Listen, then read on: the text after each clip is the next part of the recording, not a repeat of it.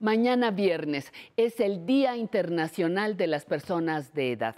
Fue creado por la Asamblea General de las Naciones Unidas para reconocer la contribución de las personas mayores al desarrollo humano y económico y para identificar los retos del crecimiento demográfico mundial.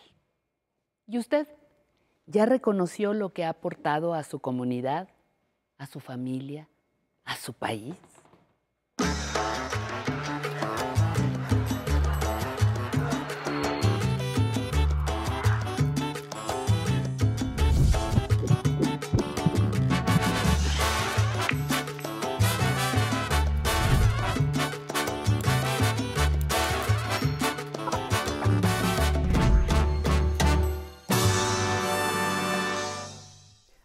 Gusto como cada jueves, amigas, amigos de Aprender a Envejecer, darles la bienvenida. Cada persona es única y su proceso de vida es diferente. Evidentemente, por eso sus necesidades también.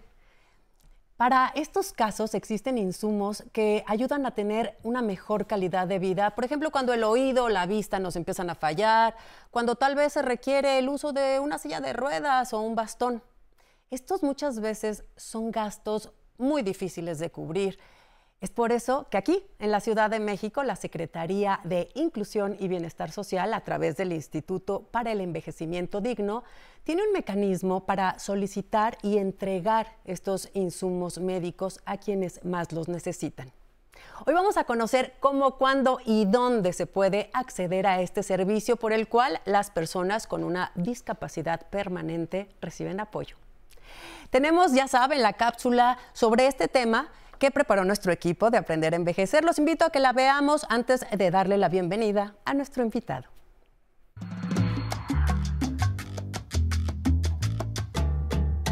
En algún momento de nuestra vida podría suceder que cualquiera de nosotros esté físicamente impedido para realizar sus actividades normales, ya sea por algún accidente o enfermedad, o por el deterioro que naturalmente trae el tiempo en nuestro cuerpo. Al llegar a una edad avanzada, es frecuente que las personas adultas mayores requieran utilizar dispositivos que les ayuden a tener mejor movilidad. Estos pueden ser muletas, sillas de ruedas o bastones especializados. Para poder apoyar a las personas que viven con alguna discapacidad, el Sistema para el Desarrollo Integral de la Familia de la Ciudad de México cuenta con un servicio que permite acceder de manera gratuita a sillas de ruedas, bastones, muletas y andaderas. ¿Quiénes pueden acceder a este servicio gratuito? ¿Cuál es el trámite para obtener un aparato auxiliar de movilidad? ¿A dónde hay que dirigirse? Todos los detalles de este procedimiento los conoceremos enseguida aquí en Aprender a Envejecer. Quiero darle la bienvenida y agradecer que nos acompañe nuevamente Ricardo Martínez. Él es coordinador de cuidados y atención a la persona mayor del Instituto para el Envejecimiento Digno aquí en la Ciudad de México. Ricardo, gracias, muchas gracias por acompañarnos. ¿Qué tal? Muy buenos días, un gusto. Pues ahora, eh, con, este, con este tema que también te, te toca venir a platicarnos, porque es muy importante. Este, cada vez la población eh, va envejeciendo, digamos, va necesitando, pues todos, ¿no? Que el lente, el bastón, la silla de ruedas. ¿Quiénes aquí en la Ciudad de México pueden acceder a este servicio? Cuéntanos. Bueno, el instituto a raíz de la pandemia eh, desarrolló diversas acciones eh, emergentes. Estas, bueno, las encaminamos a personas que tengan precisamente la dificultad de movilidad. ¿no? Puede ser por cuestiones de la edad, ¿no? Ah. Dificultad, daños en la salud, este, o una discapacidad y que tengan eh, una condición de vulnerabil- vulnerabilidad social en la que se encuentren que les impida adquirir esos aparatos, ¿no? Como la silla o los auxiliares para la marcha. Claro, enfoquémonos ahorita primero en estos auxiliares para la marcha. Entonces, también una persona, por ejemplo, con una condición de nacimiento podría, podría Sí, por supuesto, por supuesto, sí. Eh, los aparatos o los insumos médicos de los que me hablas eh, son los mismos para todos o eh, van dependiendo de cada caso los modelos o digamos los aparatos que se les entrega a cada persona. Sí, eh, nosotros basamos eh, su, o la entrega de estos insumos en base a la solicitud.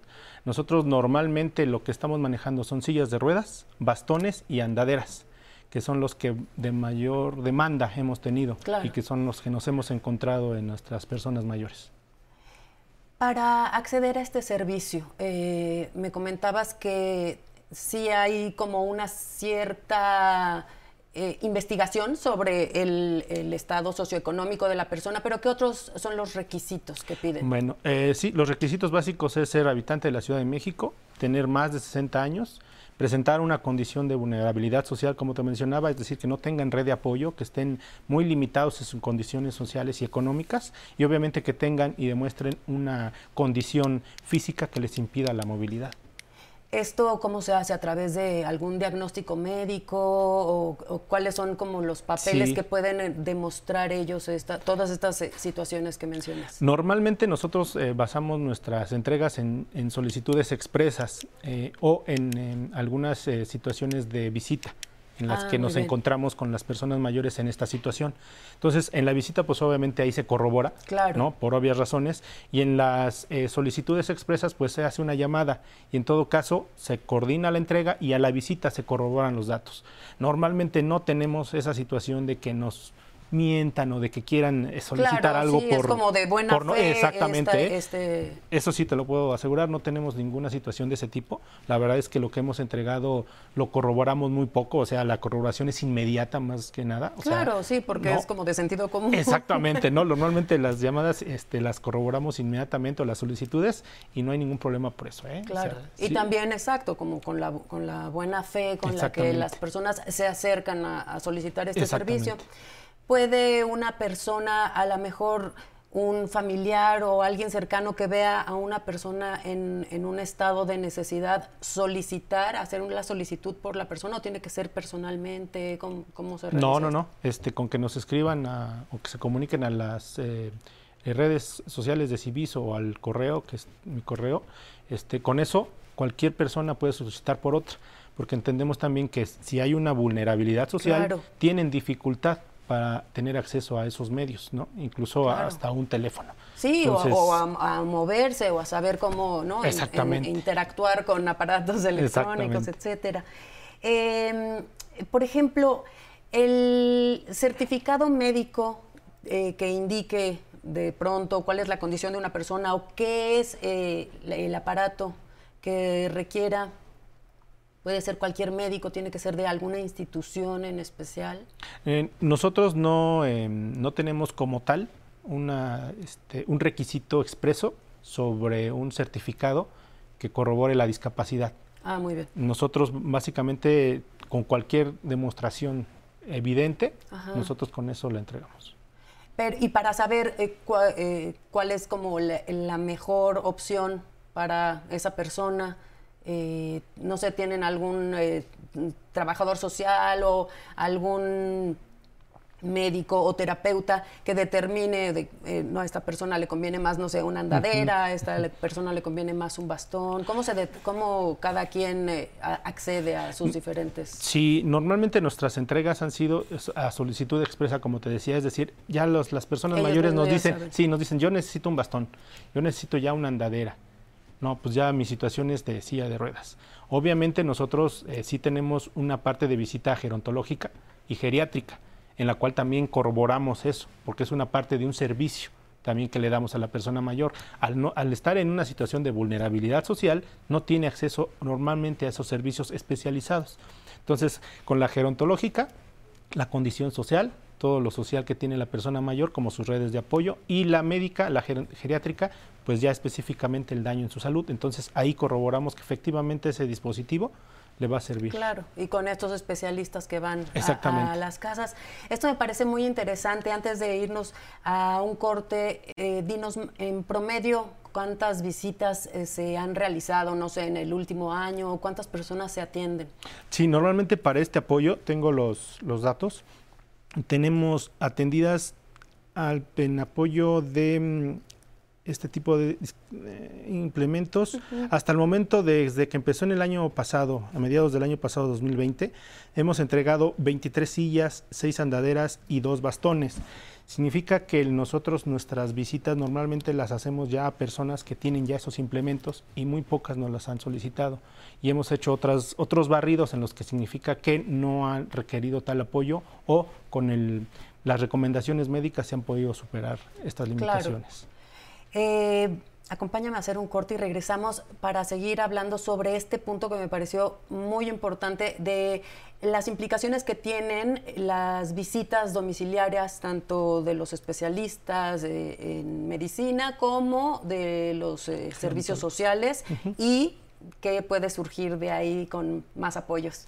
Acompáñenme, hacemos un corte y regresamos.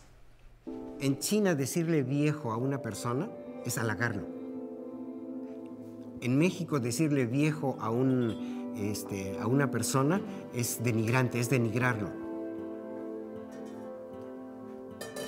Que dicen, no, no, eso ya no sirve, eso, no, eso ya está viejo. No, no, ya, ya, ya no sirve, ya todo es para la modernidad.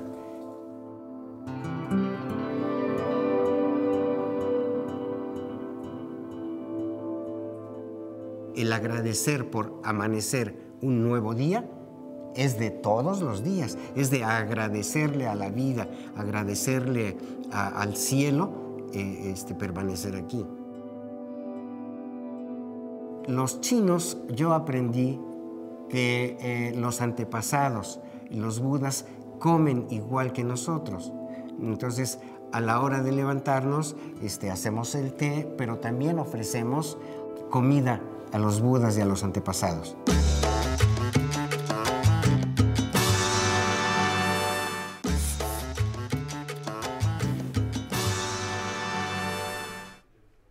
Seguimos en nuestra charla con Ricardo Martínez, coordinador de cuidados y atención a la persona mayor del Instituto para el Envejecimiento Digno. Ricardo, eh, antes de seguir con nuestro tema de las visitas domiciliarias, quisiera que nos acompañaras a ver, nuestro equipo de producción salió a las calles a hacer un sondeo para ver cuáles son las inquietudes de las personas en este tema. Eh, buenas tardes, mi nombre es Julio César Manzanilla. Este, yo tengo 46 años de edad. Eh, pues aprovecho para eh, preguntarles este, en el tema de la silla de ruedas. Eh, fíjate que yo tengo a mi mami, ella es una persona discapacitada, tiene 78 años de edad. Este, bueno, se nos ha dificultado obtener este, silla de rueda y pues la que tiene ya está rota de una silla, perdón, de una rueda. Entonces estamos viendo la posibilidad de que nos puedan este, informar a través de este medio este, cuál es el protocolo, eh, los requisitos a cubrir para obtener una silla de ruedas eh, ante una instancia, una asociación civil o, ante el gobierno. Por favor. Ricardo, ¿qué le puedes decir? Pues eh, antes que nada, pues que se se comunique a nuestras a las redes sociales o al correo que estamos eh, poniendo a disposición para este tipo. Eh, evidentemente, como te decía, normalmente ya son las peticiones expresas. Ya la señora tenía una discapacidad, tenía una silla que ya por obvias razones de uso ya este, se, se descompuso. Entonces, por supuesto que nosotros con que se comunique, la programamos para hacerle una entrega hay que presentar algún requisito que le recuerdes, este, identificación, comprobante de domicilio, cosas así. Sí, identificación de la persona mayor este, para verificar su residencia, el comprobante de edad ahí mismo en, la, en el INE y obviamente si nos puede regalar la foto en la que le hacemos la entrega, con eso es suficiente. Perfecto. Tenemos otra pregunta y continuamos con nuestra charla. Hola, mi nombre es Feliz Marcos Hernández Vega, tengo 51 años de edad. Bien, mi propósito de esta consulta es saber, eh, tengo un familiar de 94 años de edad, utilizo un bastón. Yo quisiera que me pudieran ustedes orientar de qué forma o en dónde, en qué instituciones te puedo saber más acerca de estos instrumentos para estas personas de la tercera edad, con el propósito de que ella se siente un poco más seguro al salir a la calle o al estar en su casa propia para hacer los movimientos que ella requiere hacer continuamente. Volvemos más o menos a lo sí, mismo. a lo mismo, ya es una solicitud expresa aquí, aunque ya utiliza un bastón, habría que hacerle un diagnóstico de su... Es lo que pensé, porque a lo mejor, bueno, además hay diferentes bastones, ¿no? De cuatro puntos, y a lo mejor esta señora necesita al- alguna especificación. Y aquí lo importante es hacer la visita domiciliaria porque puede haber barreras arquitectónicas Ah, en su domicilio que le impiden, incluso le van a impedir hacer una andadera que es de más apoyo. Entonces habría que sí hacer la visita para que la, la personal de gerontología eh, identifique bien esos puntos y ge- geriatría le diga exactamente un diagnóstico de su salud, Claro. cuál es el, el daño que tiene. Puede ser normalmente en, en rodillas ¿no? o Sí. en columna, entonces, o por caídas por estas dificultades arquitectónicas. Entonces, Y habría que entonces ellos ya podrían indicarle cuál es exactamente lo que más le va a ayudar, ¿no? Exactamente, es correcto. Ahora, regresando al, al tema que mencionabas, eh, el- sobre las visitas, eh, no sé si es a partir de, que entramos en cuarentena, pero en- tengo entendido que hay algunos otros eh, servicios que se han ido ampliando, eh, además de los insumos para la marcha. ¿Nos puedes platicar un poquito cuáles eh, están trabajando ahorita? Sí, claro, nosotros, como te decía, a partir de la pandemia, pues nos abocamos a atender a las personas mayores por esta situación sanitaria. Entonces, nosotros implementamos unas acciones emergentes que son entrega de apoyo alimentario y medicamentos. Eh, durante el periodo de la pandemia a la fecha, que fue nuestra implementación en 2020, llevamos entregados 3.076 apoyos alimentarios y eh, 1.971 entrega de medicamentos. Eh, esto con el afán de que las personas mayores, pues al verse eh, eh, pues limitadas a salir para adquirir sus medicamentos o el, el alimento, este, nosotros apoyamos en esta entrega. ¿Cómo se hace? ¿Cómo se determina? eh, ¿Qué medicamentos? Etcétera. O sea, igual con eh, los doctores especialistas que van. Sí, nosotros tuvimos un padrón este, ya muy este, identificado de las personas que lo requerían. Entonces, con llamadas telefónicas este, nos eh, pusimos a, la tarea de identificar qué medicamentos normalmente son para los padecimientos como la presión alta, ¿no? diabetes. Entonces, todos esos medicamentos los fuimos entregando y determinando en cantidad este, cuál era la, la recomendable por nuestros especialistas. Y el apoyo alimentario, pues obviamente es el, el básico, una despensa básica para que pudieran tener lo elemental en esta pandemia. ¿Esta despensa se entrega una vez o, o con regularidad o cada vez que se solicite? No, en este caso fue una vez, única vez, Ok. y por eso son estos números que te doy. Eh, ¿Cómo se solicitaría, por ejemplo, un apoyo para medicamentos? Eh, porque muchas de estas personas, como mi- tú mismo señalas, están pues bastante aisladas. Exacto, sí. Entonces, eh, creo que también el tema de la comunicación y de que la persona tenga forma de comunicarse fue un tema, ¿no? En el instituto. Sí, fue un tema. Entonces nosotros eh, tenemos eh, dispuestas las redes sociales y como te digo, cualquier persona que conozca de un caso nos los puede hacer llegar. Eh, también precisamente con esta situación de la comunicación de la, del, del sanitaria que, que nos mantuvo en cuarentena, este, nos dimos a la tarea como otro apoyo la entrega de teléfonos celulares para estas personas. Y entonces ya es un medio más en el que por medio del teléfono pu- pueden accesar incluso para su red de apoyo o familiares lejanos y solicitar el apoyo que necesiten. Sí, o en un momento de emergencia también tener, eh, ¿no? Cómo, cómo comunicarse. Eh, el- los medicamentos o los celulares o en un momento dado eh, las despensas son con el mismo canal de solicitud que los insumos para la marcha. Sí, es correcto. Con Sí, ese con mismo el- nos pueden con dar con el tu correo. mail, con- Sí, con las redes sociales de Perfecto, que van a estar apareciendo. este, pues qué gran programa, qué, qué gran labor esta de estar al pendiente de que las personas tengan lo que, lo que necesitan para su día a día. Y pues solamente me resta agradecer que nos hayas acompañado. Él estuvo con nosotros, Ricardo Martínez, coordinador de cuidados y atención a la persona mayor del Instituto para el Envejecimiento Digno. Algo con lo que quieras nada más cerrar, invitar a las personas. Sí, por supuesto, los invito a que llamen y que se comuniquen, mejor dicho, que se comuniquen a nuestras redes sociales o al correo electrónico para poder poner a, su servicio todos los eh, apoyos que tenemos para ustedes. Muchas gracias. Gracias, Ricardo. Amigas, amigos, ya saben, tenemos una cita aquí el próximo jueves con más servicios, lugares o actividades que les hagan la vida más amable. Vámonos ahora a conocer el Museo de Arte Contemporáneo de Monterrey con Omar Cepeda y luego tenemos nuestras redes sociales con Pamela Montes de Oca. Hasta la próxima.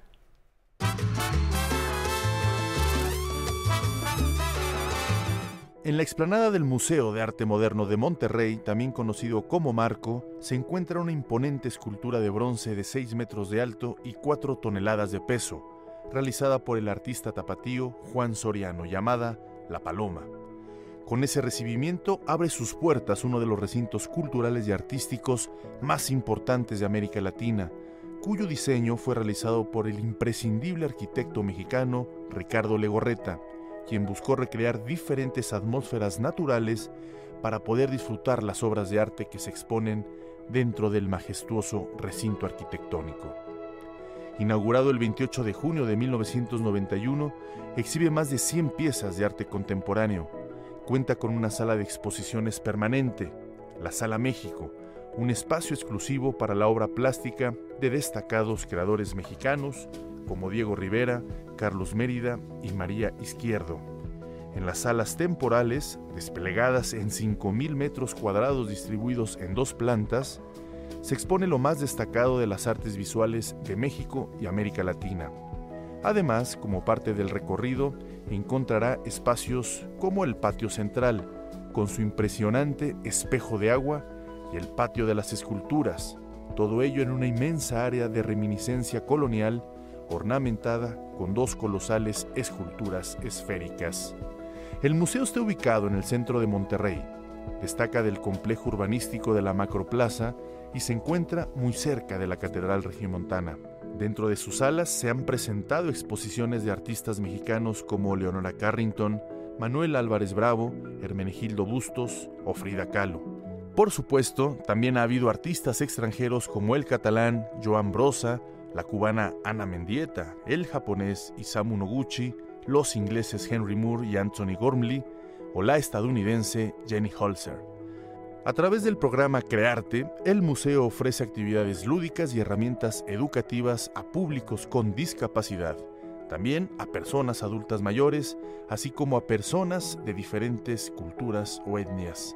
Además, cuenta con el programa Marco Móvil, cuyo objetivo es promocionar el arte en espacios sociales comunitarios y de esta forma promover el arte contemporáneo con diferentes públicos, así como su participación en actividades recreativas, formativas y transformadoras. Podrá disfrutar de visitas guiadas, conciertos, talleres y eventos culturales.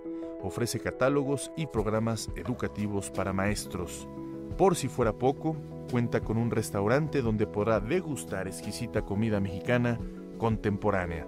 El museo abre de martes a domingo en un horario de 10 de la mañana a 6 de la tarde y ofrece descuentos a personas adultas mayores presentando su credencial del INAPAM. Así que los invitamos a que conozca este grandioso museo que cumple este 2021 30 años de brindar lo mejor del arte a su público. Ya casi finalizamos la semana y les agradecemos por haber estado con nosotros en Aprender a Envejecer. Les mandamos muchos saludos hasta Tlaxcala, Veracruz, Puebla, San Luis Potosí y abrazos a Morelia, Michoacán. Les recomiendo visitar el blog de Aprender a Envejecer. Ahí les compartimos los datos de los especialistas que vienen a nuestro programa. Y les quiero mandar muchos saludos a los que están conectados en el Facebook. Muchísimas gracias por los mensajes que nos dejan, como algunos que ya tengo por aquí que nos mandan también en las diferentes plataformas digitales. ¿Qué nos dice Rosalía de la Rosa? Saludos, buen día desde Tamaulipas. Excelente programa, muchísimas gracias. José Antonio, excelente programa, aprendemos muchos. Muchas gracias, José. María Angélica, un tema muy interesante, felicitaciones. Palermo dice que le gusta el programa y nos saluda desde Perú. Abrazos hasta Perú. Milena Larson, también siempre presente con nosotros y nos dice, muchos saludos a todos, mil gracias por el, por el programa de hoy. Gracias Milena, te mandamos un fuerte abrazo. Susana Elizabeth, excelente. Paula Flor, saludos desde Santiago de Chile.